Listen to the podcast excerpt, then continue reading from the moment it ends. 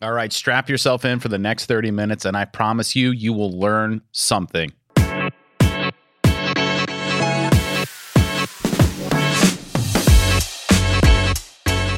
All right, welcome to the Field Famous podcast brought to you by Field Routes. I am your host, Dr. Christopher Fasano. This is a show that shines a light on the dedicated professionals that grind every day on their journey to success. I want to remind you that the best way to get new episodes of this show is to subscribe on your favorite pod player, whether that's Apple Podcasts, Spotify, Google Podcasts, wherever you find podcasts, you can find the Field Famous podcast. This show is also available in video format. If you prefer to watch the interview, you can subscribe right there on YouTube. You can go to befieldfamous.com. You can find all the links to all of those pod players, YouTube, and the show notes for the show. Uh, last but not least, if you're really enjoying the show, please leave us a five star review. That'll help the show move up in the rankings, and that way other people can find the Field Famous podcast. Our guest for today's show is Seth Garber, CEO of Pest Daily, co founder of FRAXN. He's involved in a lot of different entities. He's here today to talk to us about what he's up to. Seth, are you ready to be field famous? Hey man, if we're getting famous, we might as well do it here. So let's, let's go. Let's go. All right, that's a good. That's a great answer. That's one of the best ones I got. So Seth, you're a busy guy um, in terms of what you're up to in business world. But before we started, you told me that you like to have fun in life, and business is not the only thing that you're doing, which is very appreciated. So the first thing I want you to do, would you wouldn't mind just introducing yourself uh, to the audience, and then I want to talk to you a little about that philosophy because it's an excellent philosophy. Yeah, man. Uh, well, hey, audience. I hope everyone's doing great. Uh, I probably know a tremendous amount of you guys, and uh, you know I feel really fortunate to be here. So uh, yeah, that's where I guess we'll get started, man. So, so Seth, tell me a little bit about. I always like to ask this question. You know, we're this is the Field Famous podcast. We're in the field service industry. There's a lot of pest pest industry owners here, a lot of pest control companies uh, owners in shop and techs, and and and some lawn. And so, you know, people in this game. How did you get involved in the industry? Tell me a little bit about where you know where you're in your life, how how you got to here and into that that world. Yeah, yeah, and you know one of the things, uh, one of the things, man, is in the people that know me is I'm not I'm not a huge talker about myself, so I'll do the best I can here. Uh, but yeah, I got into the uh, I was a, a, corporate sales at Cintas back in the uh, late 2000s, I guess, or early to mid 2000s, and uh, I got approached by the head of service operations from my branch and said, "Let's go start a let's go start our own business." And uh, sure enough, in 2000 in 2008, we got into the pest control business. I started a company from the ground up uh, company ultimately went on for four and a half years. I sold it was a multi-million dollar business we built, and uh, we ended up selling it. Uh, but the interesting thing that I think about is the progression that we've had in my career since then is probably what allows us to be so impactful in the industry today. So after I exited uh, from the pest industry in 2012. Uh, I ended up uh, being non-competed out for five years, and so I moved into the healthcare sector. Ended up as the CEO globally for Build Company. Big backstory there. Um, did that for a while in the healthcare consulting space. Uh, ended up taking an exit. Ended up moving into high tech. Uh, scaled up uh, through, well, scaled up two companies really strong, and one we had a little bit of a failure in the high tech world. I took exits from two out of the three. Uh, but then uh, in 2017, this all happened all the way up until a year or two ago. And then 2017, I started a consulting company in the pest industry as more of a side hustle, kind of hobby, just because I missed the industry a lot when my non compete was done. Um, and uh, that business continued. And so I ended up moving. Uh, there's another big story to it, but I ended up in uh, 2001 uh, moving full time back into pest industry. Uh, started Pest Daily, uh, built a consulting firm, and, uh, and now they're all at, sca- at, scale. So the consulting firm we operate in 80 U.S. markets, um, have oversight under about 500 million dollars of revenue. Uh, Pest Daily, which we started as an e-learning platform, has about 1,300 pest control companies using it as a training platform. And then our most recent uh, endeavor is FRAXN, which is a uh, bookkeeping CPA firm that's incredibly data driven in the pest industry. So that's uh, kind of our path, man. That's kind of how we got here. So, so the, what I want to ask you is why why pest control? So I ask this to everybody that I talk to, whether it's lawn or pest. I always ask that question. And I always find that like I get a wide variety of answers. So go take me back to the original mm-hmm. before the uh, the first exit. Why why pest? What was it about it that intrigued you there? Yeah, so in you know, in all honesty, the we looked at a lot of different industries. And so if you think about being a 20 something year old, uh, and at Cintas, I was the number one rep in the nation across all divisions. And so I got approached by an ops guy, my operations manager said, let's, let's go into business ourselves. And, and really, we looked at a lot of industries. And so I think we looked at about 30 or 40. And the things that we cared about were two things. Number one, how were the barriers to entry? And number two, was there recurring revenue? And uh, we ended up falling on pest control due to some relationships that we had, and uh, that's how we got started. And um, and frankly, that and we that's how it always has been since. And so the benefit we had, though, and people have heard me tell this story, is that we didn't know anything about the industry. We got into the industry and uh, had to figure it all out. And I think that gave us a huge competitive advantage as we built the business. And I think even today in our consulting practice, it's what it's what given our clients the biggest consultant or the biggest uh, competitive advantage.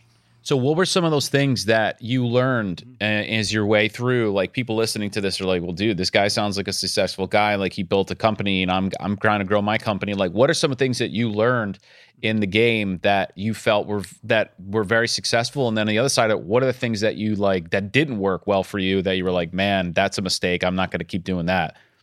Yeah, so let me let me walk you through like the phases to be able to help uh, you know help the listeners yeah. for, for the podcast. So so in in phase one, when we got into the pest control industry, is I think the biggest thing was is that we didn't have any understanding of the industry, and so I'm a, one of the rare people who actually owned a pest control company before I ever performed a service, and um, and so we didn't know any better. So I think the biggest thing was is you know we were hungry, and so you know so we had to go out there and figure out how to make it happen. And so when I started going through that process is I looked at my competition as real competition. I didn't care what they were doing. I didn't care to network with them. I didn't know anything about associations. I had no idea how to go learn the industry.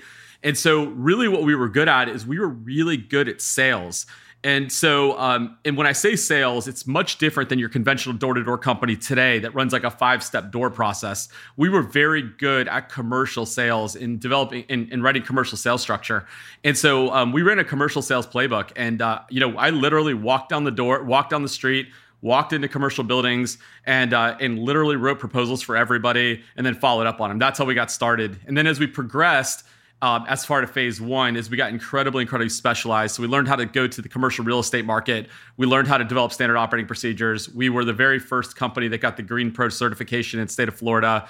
Um, and and we went through healthcare and a bunch of different places. But my i think the biggest thing that i learned in phase one is that as a pest control company to go to scale is I wanted to service customers who did not have pest issues. And so that sounds crazy to the audience, but the reality was if someone has a pest problem is that it really does create inefficiency if you're trying to build a, a, a, tight recurring revenue route because now you're jumping service calls you're doing all these things. And so i wanted stuff that was clean and high dollar so i wanted banks i wanted healthcare i wanted industrial real estate. Um, and then as we went up market we moved into the health systems and stuff like that. And uh, that's the stuff that i really care about is phase one now, phase two was interesting. So, can I stop you there just for one second? Did you sure. find it challenging to, and is this pure sales, to try to convince someone that doesn't have a pest problem that they need to keep it that way, or were they fairly like, uh, you know, open to that obvious? Yeah, that makes sense. Yeah, and, that, and that's a great question, and and we could dive deep on that for hours. But the here here's the thing: is that it, what we found as we went through our competitive analysis is every single pest control company, in, and even the majority of them today, are out there going, hey, you have a problem, we're going to solve that. Where we hit the home run is we said, wait a minute, the things that are important to your business are the way that we're going to position our company. If we can do that, then it doesn't really make a difference because you're going to have to hire a pest control vendor and you might as well hire us if we understand your business. And so I'll give you an example. And so let's use um, let's use a small uh, let's use a small healthcare practice, maybe 10 locations. Well, if I walk into a small healthcare practice today and I'm a conventional pest control company, I'm getting a phone call. They're saying we have an ant issue. We're going, okay, great. We'll solve your ant issue. It's X amount of dollars per month. And, and they say, okay, great. And then we just service that account. Well, where we got really smart is we said, okay, what if, what's most important to these people? The most important thing at, the, at that time was dealing in HIPAA compliance mm-hmm. and, co- and, compliance to uh, management of PHI, patient health information. And so where we got really good is that we said, hey, what if we trained our staff in what that is? And then what if I could walk into a healthcare account and position ourselves is understanding that this is the most critical component of their business. And oh, by the way, we happen to do pest control. So we're going to give you this world class level of service because we understand that us training our people protects you, which right. ultimately helps you guys accomplish your goals. And by the way, if you guys see value here, then you're going to see value across your whole portfolio. Right. And we would sell the whole portfolio at a time. That's what we did. Okay. So you spoke their helpful? language pretty much, right? Like you came in there knowing and understanding what they got. And then by the way, we do pest control. Is that what it is? But how how did that work? Because you're a pest control company right? So you don't you're not in HIPAA really, right? So how how tell me how that magic happens? How did you? So, super super simple so so we would go study it so now understand my background i had some background in understanding this yep. specifically but yep. Uh, but we did the same thing in other industries that we had no background. And so we would go through, we identified within the, P, the HIPAA guidelines the section that called out badging of your staff and training of your staff for the medical teams, right? Yep. How they would train their own people. Yep. And we executed that same training internally. That's what we did. I see. Okay. Mm-hmm. Got it. Very smart. Yep. So, okay. So, so phase one. So now phase two. Yep. So phase two, what I would call phase two is my learning phase. And so phase two is when I had to leave the pest industry. And so in phase two, I'm out of the industry. I'm building high tech companies because I'm non-competed out. We're building consulting firms in the health in the in the senior living or healthcare sector mm-hmm. at Build, which was the largest consulting firm. And so phase two for me was starting to see that other industries are far, far, far advanced versus the services industries. And so as I'm going through and I'm learning and learning and learning, now what we're doing is we're getting to a deep understanding of a lot of the data sets that exist in the in the other worlds and building more successful sales processes and getting better and better and better, getting better at operations, getting better at understanding marketing, getting better at understanding consumer buying behaviors or B2B buying behaviors. And then that moved us into phase three, which is what we do today, which is bring all these kind of kind of forward thinking learning back into the pest control industry. I see. Is that, is that helpful? Got, yeah, that's very helpful. So let me, you talk, you mentioned marketing. I'm, I'm wondering, um, I was, I'm a marketing guy. Um, I'm a, I'm a neuroscientist and then a marketer. Yep. So like my whole shtick is the psychology of what you're thinking and what the customer's thinking. And I try to always leverage that. My whole, my whole game is marketing is about choice and product and sales about choice. There's many things to choose. And so my goal is to make it not a choice. My goal is to make it so obvious that you want to buy the product that I'm selling that you're not thinking about the other choice because I've eliminated your choice. And I eliminate your choice by being being the thing that you want and you need.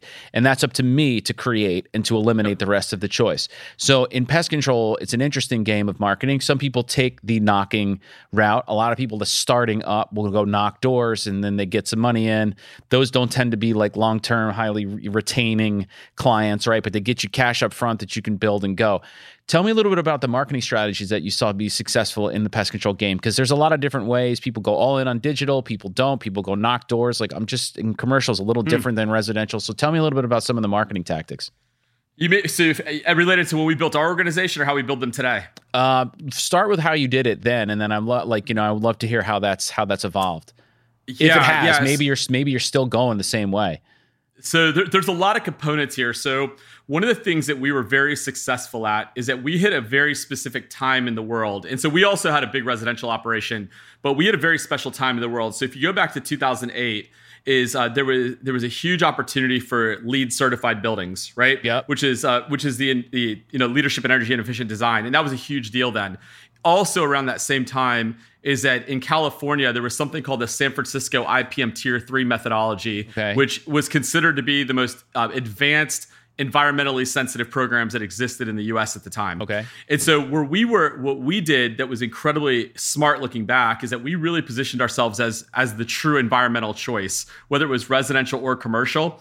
Um, and and that's what we did. And so and we got very good. And so we would position ourselves in that way in high high profile public buildings, uh, convention centers, major museums, things like that and we would win them. From there, we would then we would then leverage those relationships, and then from there we would leverage it up into really big public media stuff. Uh, like, and, and we found in that back in that time, digital was much easier than it is today.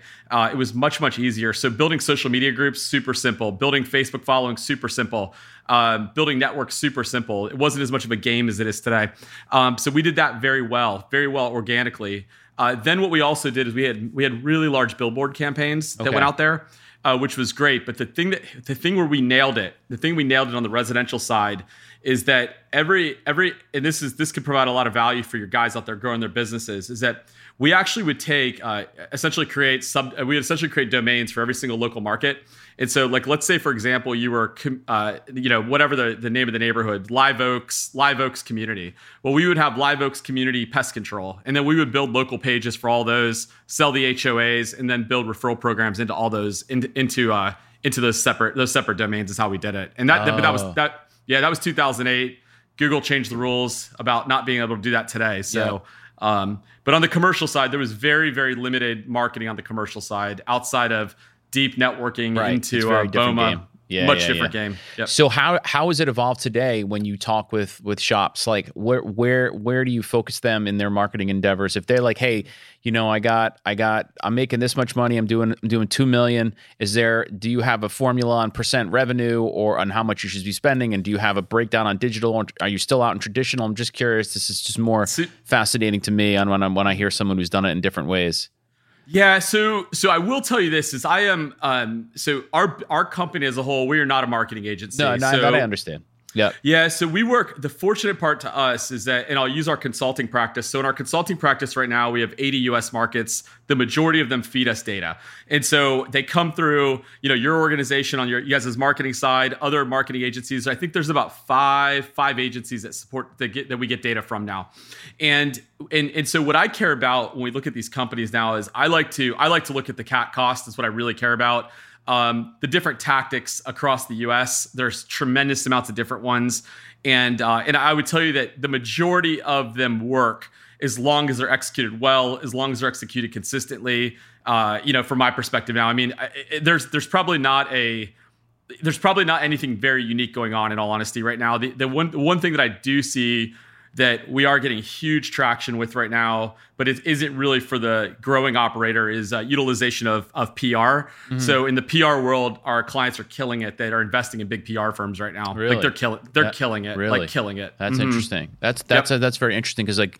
I think a lot of pest a lot of these people don't think that way, right? They're just I think it's like it's a lot of brainwash. A lot of people just focus on digital, digital, digital, digital, trying to get in there. But digital game is very crowded. It's very cloudy right now. suit gets super expensive. The chart, the, the you know the fees keep going up, and then it gets you because it's like well you got to spend more to compete. You got to spend more to compete, and then the next thing you know, you're throwing in money just to compete, and you're building on your own name all of this money just just to do that.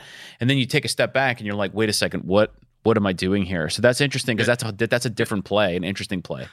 Yeah, I would I would say, and, and uh, I don't know how I don't know how uh, crazy we get here on you guys' episodes, but uh, I, I would tell you that uh, the digital space is is not only crowded, but from my perspective as an outside consultant and looking at all this data, it's very very sloppy as well, and um, it's very very sloppy right now. I mean, it's you know you guys have sophisticated organizations who are competing against guys in their basements and um, and the and the typical owner operator in our industry doesn't really know the difference uh, in most cases, which is a, a huge problem. And so there's a lot of, and I'm just going to call a spade a spade, these like kind of bottom feeder marketers who are just taking advantage of people, mm-hmm. and they might not be doing, and, and they're not doing what you guys as organizations or other agencies are doing, who are more sophisticated, who are actually really putting thought, hiring the right people. You know, they're doing anything to make a buck, and that's that's a big that's a big challenge in our industry right now. So before I get into more detail on what you're doing right now, you know, and and tell me a little bit about about that, like you know, you you dabbled a little bit there. I want to I ask this question to anybody that has been in pest or in these services and has exited. And my question really is, and and I get I get I've been getting similar answers, but I love to ask it is when you started the when you got into the pest game early on, the first that first jump in. Your was your plan always to exit? I'm assuming it, it wasn't. Okay, so that was my first question, and then it's when did when did that real when did that happen when did you realize wait I, i'm going to exit or i want to and did you shift strategies on how you ran the business when that became the goal if that makes sense It, it does. It does. And my my situation is probably a little unique compared to some people. And and so we built the company like so when we started building the company, the benefit I had is my my partner was incredibly good. And when I say incredibly good, we didn't make a lot of operational mistakes that people have when they're a startup. Um, because we were we came from the service operations industries and and they were good. So we from the time we started our business, we didn't have the bumps on how to route. We didn't have the bumps on efficiency. Our bump was could we sell fast enough? That was our bump. And once we solved that, we were good. And so, um, you know, so four years down the road, uh, we had some interpersonal kind of things going on in the business, and uh, and, and, and anyway, we and anyway we decided to leave. And so, the point that pushed me over after discussions with my partner was um, you know i was super young man. I mean i was 20 i guess i was 20 i'm sorry i'm sorry. I, I was 30 i was just i just was almost i was 31 years old or just Okay. turning 31 and and honestly man like my life changed. Like I, all of a sudden all of a sudden without getting into the figures all of a sudden i had was i was about to get a, handed a check that was going to change my entire life forever. Right. and um and so for me it was more of didn't plan it had a very very successful company running incredibly strong ebitda and um and and the, the deal was right man i mean i went home talked to my wife Uh, my partner, my partner was a pet, he ended up wanting to run the business, which was great, and uh, it, we had a great relationship. It worked out fine, but at the end of the day, when you're looking at a check at 31 years old, Right. it's going to completely change your life. Right. Like, and you're talking to your wife, and Yeah. you're realizing that everything's gonna- it's just crazy, like, man. yeah. So okay. All right. It- so you didn't for- go in yeah, saying, yeah. I'm going to get into pests because I want to exit in five years. You just said, I want to get into pests. It seems like a good business. I can make good money in it. And Yep. then that's sort of what happens. I get that too. A lot of people just tell me, like, hey, the best thing you can do is just run a good business. If you run a good business, your options will be prese- like Yep. presented to you, right? Especially in the game of pests that we know people are buying pest control companies, right? Like that's that's what's happening. So as long as you run a good business, recurring revenue is there, you got a clean process, you're going to have your options whether you want to keep that or you want to flip it or sell it. It'll be Yep. there. So I always like to ask that question. And then the other thing, because you have a sales background, you're in sales. Like I love to ask this. It, when I used to do marketing for pest control companies, you know, back in the day when I was at an agency doing that, one of the biggest challenges is to sort of tell the residential homeowner to keep paying me money, me the pest shop, keep paying me money every month, even when the pest problem goes away, because it's like pest control is a control. It's not what we, we used to call extermination, which I think is why I got rid of that term. And recurring revenue requires somebody to buy into this this sort of what I say. It's like a physical. It's like preventative. Um, so how how did you go about what you know? Give me some tactics there that you that, that like in a, in a in a motion or a sales process where it's like you can really make that effect. And then secondarily, how do you get them to stay? Because that's that's the catch, right? Because hey, why do I need to pay you anymore? My problem is gone. Wow. Um, okay, so this is a great question, and this is another one that we could go on for hours about. Uh, we build these processes every single week, every single month, and they they evolve all the time. And so I think the first.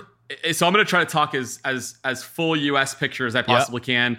I could go by region by region by Yep. region and give you tactical things, but but the here here's the thing, is that if a consumer if a consumer comes to your organization with a pest control problem and they fit your ideal customer profile on the top of the of the ideal customer f- profile curve is the reality is is that the whatever problem they had is going to come back Correct. right we would all Yep. agree with that Yes. and so as part of a sales process let's say it's an inbound sales process is that the faster that we can take control of the discussion the faster that we can create comfort in our organization the faster that we can give them a description that makes logical sense and eh, the fast and the faster we can get a credit card on file the longer they're going to stay and so where companies really struggle is the fact that they their their process starts like this a ring ring whatever they say hey so tell me what your problem is right they start telling Yeah. the, cus- the customer tells the problem they start asking the qu- customer questions about their problem Yep. the customer is not a pest control expert so their level of stress elevates Correct. the second their stress elevates they become a commodity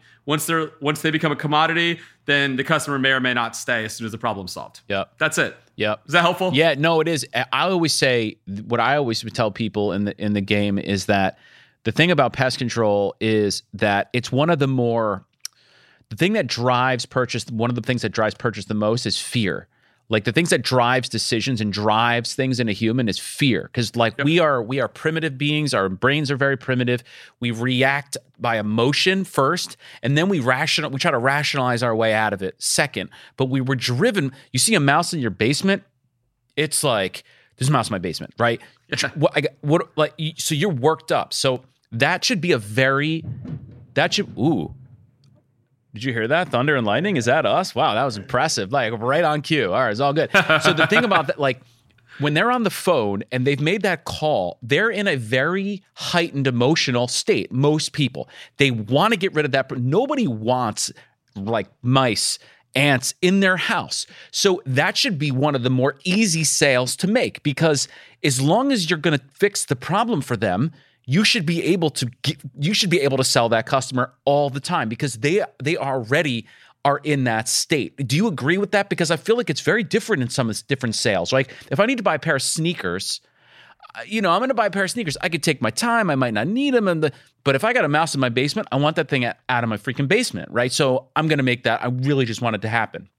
Yeah yeah I, I, well first off i would tell you that i'm a sneaker guy and so Same, if, me uh, too. That's why I went yeah, to sneakers. yeah, I, I- don't really wait on sneakers. I just click the button as fast as I can, just probably like you do. But um, but no, I, I I would agree with you. So you know, I would agree with you. And so the challenge that we faced, which I think any listeners are going to th- really think about after I say it, is that what we're doing though is we're having our inside sales or our CSRs ask questions and we're not training them correctly to elevate the stress. And so that person who comes with a level right. of fear now doesn't know the right answer to give you. And right. we're trying to solve something on the phone that doesn't make logical sense. Okay. All right. Got it. Got it. But do you think that like, you know, I always say like you, you we're going to, you know, we're going to take care of that for you. Here's what we're going to do. Like it's very reassuring. It's bringing them down. Take, like you said, not, not yep. making it go up, bringing them down. And I always heard that yep. we could again we could talk about this probably forever, but it's like where you where you place price, how long it takes you to get to the number, like how do you do it? You tell them all the great things and how it's going to be solved. Then you do the number. Don't throw the number up front before you tell them all the things. So I would say like it can be done. It's very it's a very sort of logical progression, but it, like you said, it's a process and it needs to be stuck to. That's the thing. Got to identify that process. You got to stick to it. And everybody yep. who answers that phone, it's got to be doing the same thing. That's the thing too, because then you get some people that are doing it differently. Right. So we got a little bit of time, so I want to make sure I get to the like the the consulting aspect of the business right now. Sure. Tell me a little bit about like what what it is are there certain areas of business that you that you're focused on or is it like how do i engage so, with you in that in the in your in your world yeah, so in our consulting practice, uh, so our consulting practice, we are they, they, we're we're often referred to as a mini McKinsey for the pest control industry. So we have a, a super solid team. It started with sales consulting, but now we're in all the cross-functional departments. The only component we aren't involved in is marketing, just simply because I don't like the emotional connect component with marketing. I just like the data. Uh, and so typically, typically we work at the CEO level, the executive level, and uh, we build all the infrastructure. We build every process you can imagine in the organizations, um, and we do it really, really well. All the measurements, we handle virtually every component these CEOs need, um, and, it, and it's it's a really powerful program. Um, from an engagement standpoint, uh, the pro, we we only take on a certain number of clients. We take on 32 at a time. It's been booked out for years, and uh, it's on back it's on backlog right now. So um, because I work with those people individually, I've got a support team that supports me. We've got our own data scientists and a bunch of other people that are there, uh, and that's that business. Um, and, and, honestly, it's the part that I love because I get to work with these executives and build companies all over the country. So you know, um, and so the companies tend to stay with us forever, uh, or until they decide to take an exit uh, or until we build their succession planning for them. And so we've been running that business since 2017. So you you talked about before I heard you say something like we're getting data back from these markets. Mm-hmm. Can you tell me what you mean by that and what kind of da- what kind of data yeah. are you getting back?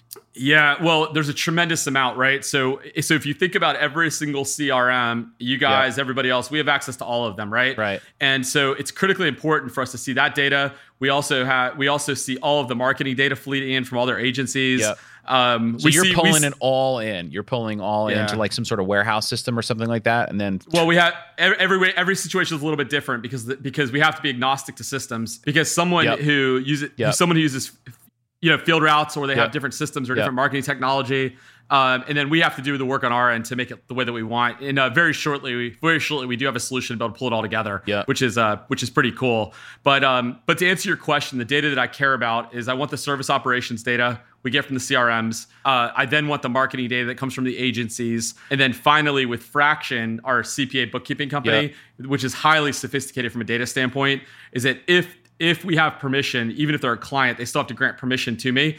Is that then from that perspective, I have financial data, marketing, marketing data, and service operations data, and we can actually take a look at it all together. And it really helps from a predictive standpoint moving forward. It's pretty amazing. All right, that's what's up. And do you build like I'm a I'm a data guy too. I always say like I like to build a build sort of a cockpit of flashing lights so I know what and I'm sitting there and I'm watching them. Do you do you work by that? Do you have indicators? Do you have things that you're looking at and you're like, yeah, man, that thing is flashing. I got to go in. Then you dive in. Is that how you roll? Like big top down, and then you isolate and go in. Is that is that your approach?